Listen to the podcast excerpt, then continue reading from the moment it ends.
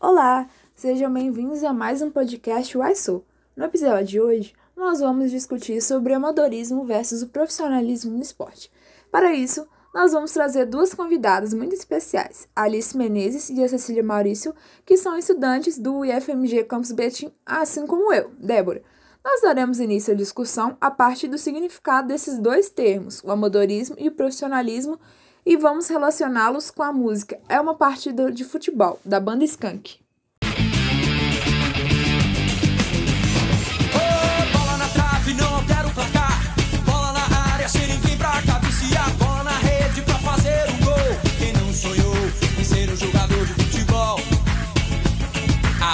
no estádio é um estandarte.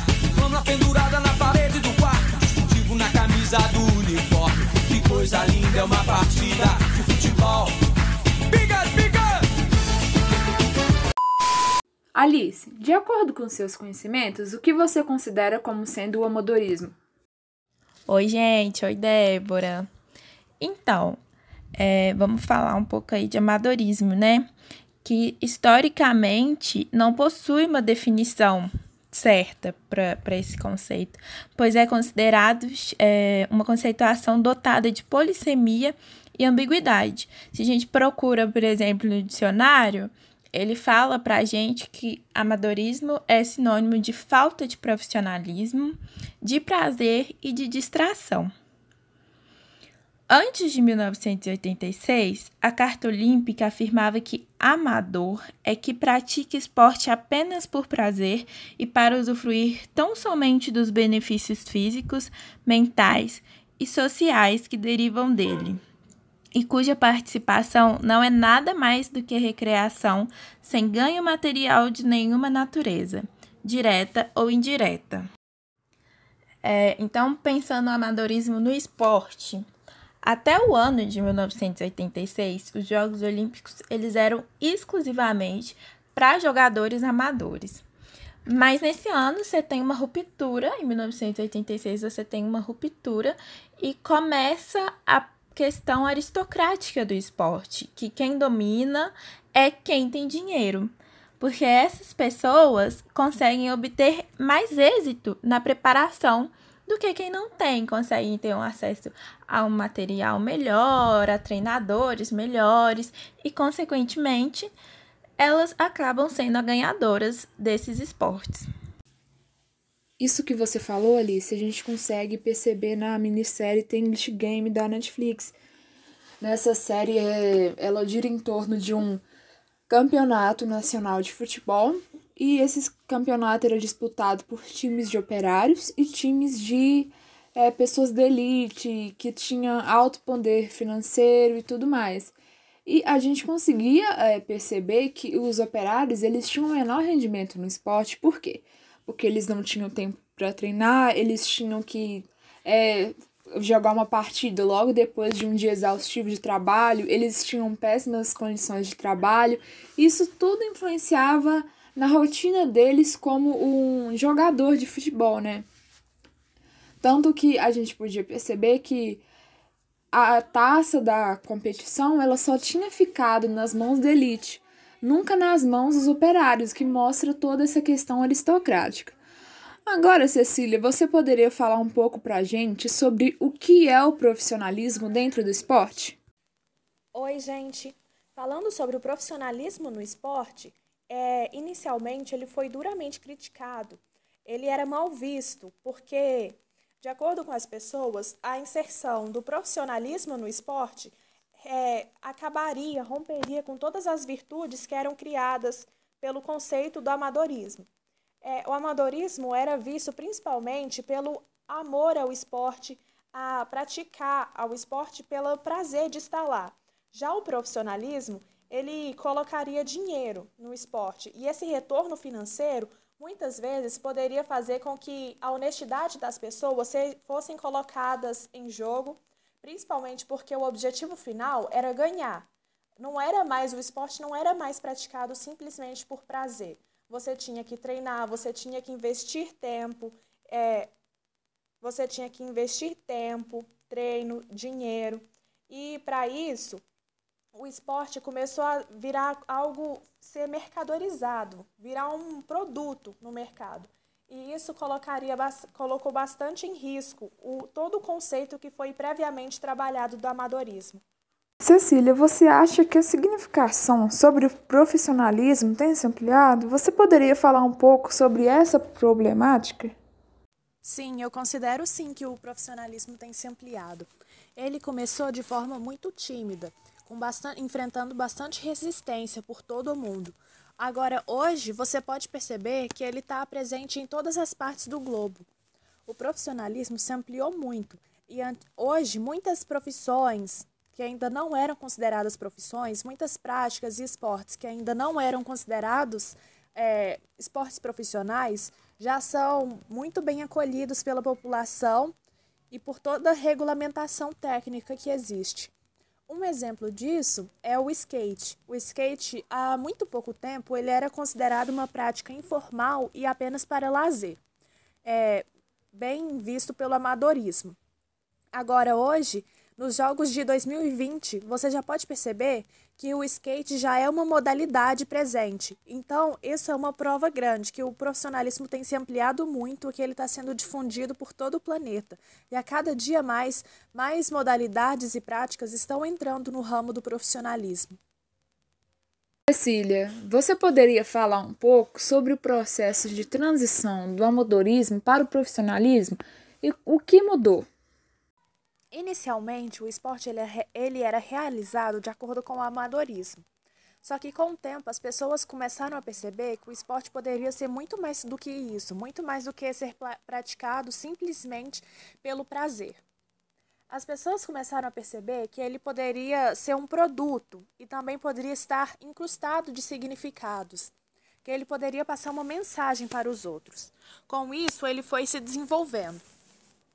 O esporte, ele poderia levar mensagens às outras pessoas e também poderia trazer grande retorno financeiro. Causa da grande adesão da população e o interesse que as pessoas têm pelo esporte, por assistir e as, muitas vezes também até em praticar. Com isso, mais pessoas foram é, investindo mais tempo e houveram o aparecimento, houve o aparecimento de patrocinadores que estavam dispostos a investir dinheiro nisso para poder é, ter um retorno depois. Assim, o esporte passou a ser mais. passou a ter mais burocratização e também a ser mais formal. Ele passou a ser regulamentado por normas e, normas e regras.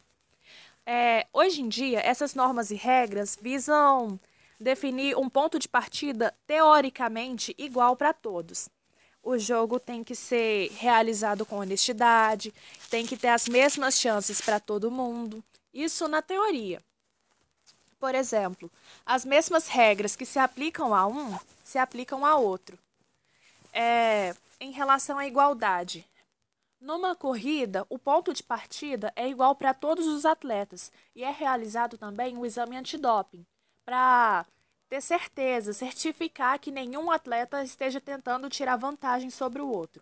Essas normas e regras se devem ao que ao grande investimento que é feito nos esportes. Ele deixou de ser simplesmente algo praticado por puro lazer e diversão e vontade para ser algo para se tornar um produto, até marketing na mão de outras pessoas.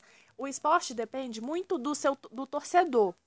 E é preciso que o torcedor queira ver aquilo. Por isso que o esporte hoje, ele tem mais regras e mais mais regras para certificar que ele seja algo interessante, mas que é de mesma forma também seja justo.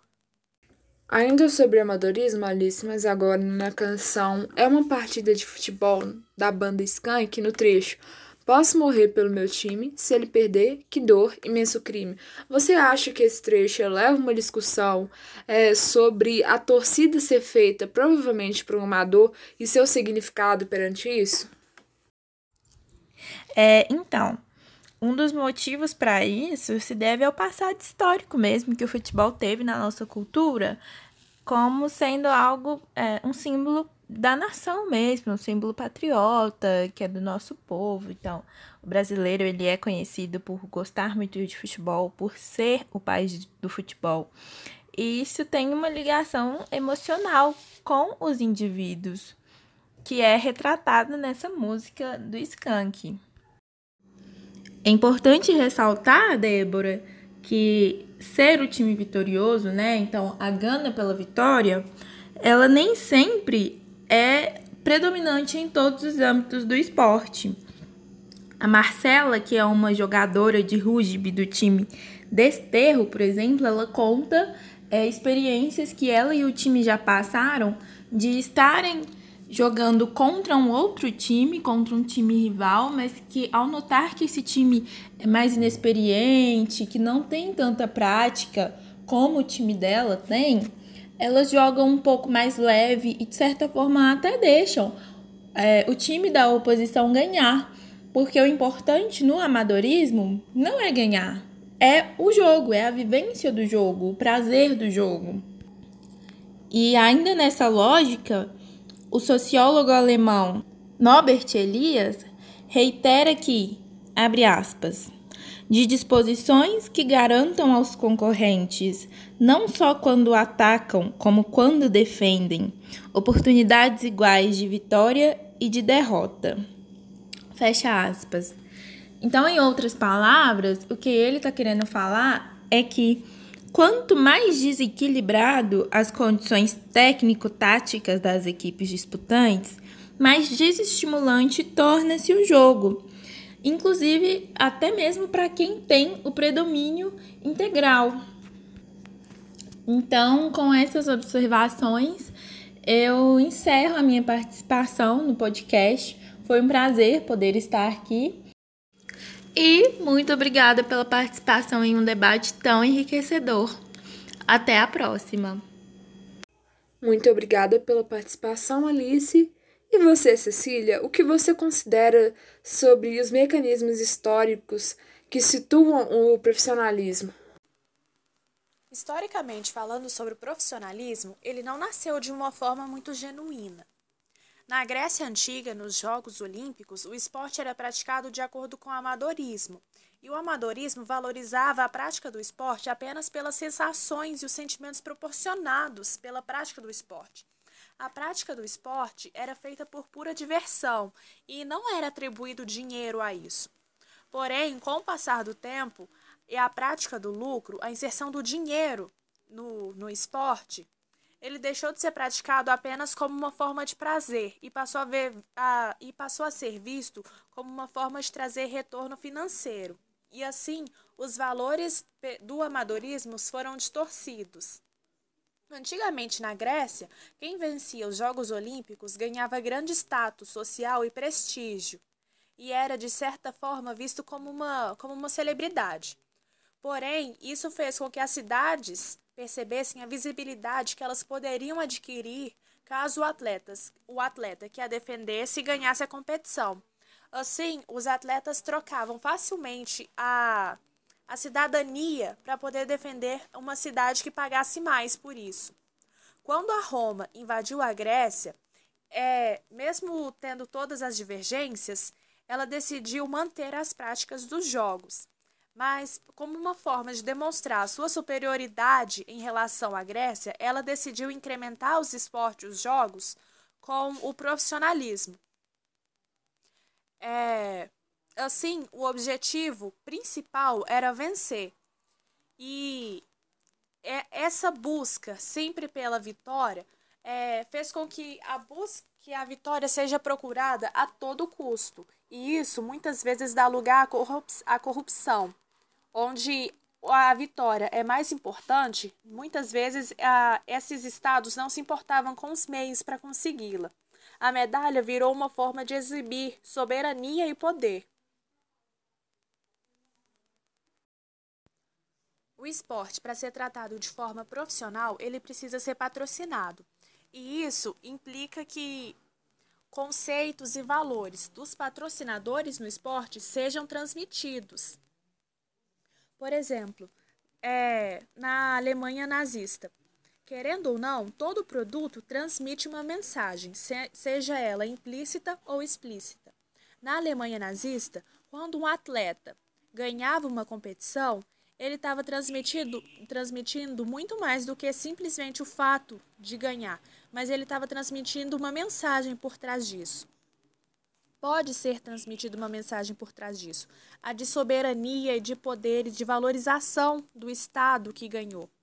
Muitas vezes, quando o atleta passou a ganhar, a, passava a ganhar as competições, era transmitida muito mais uma bandeira do que o, simplesmente o sentimento de ganhar a competição pelo puro prazer proporcionado pelo esporte. Eu gostaria sim de encerrar a minha fala e agradecer pela oportunidade. Após a discussão do episódio de hoje, eu acredito que seja possível compreender o amadorismo como uma prática realizada pelo prazer que um determinado jogo proporciona.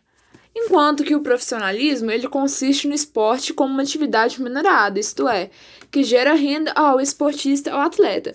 Além disso, entendemos a conjuntura de ambas modalidades no país a partir da relação com a música tocada na vinheta. Agora estamos encerrando mais um episódio. Obrigado, ouvintes, convidados e patrocinadores pela contribuição na construção desse podcast. Esse episódio foi embasado no artigo Resíduos do Amadorismo no Esporte, a exemplo de uma equipe de rugby feminino. Até mais!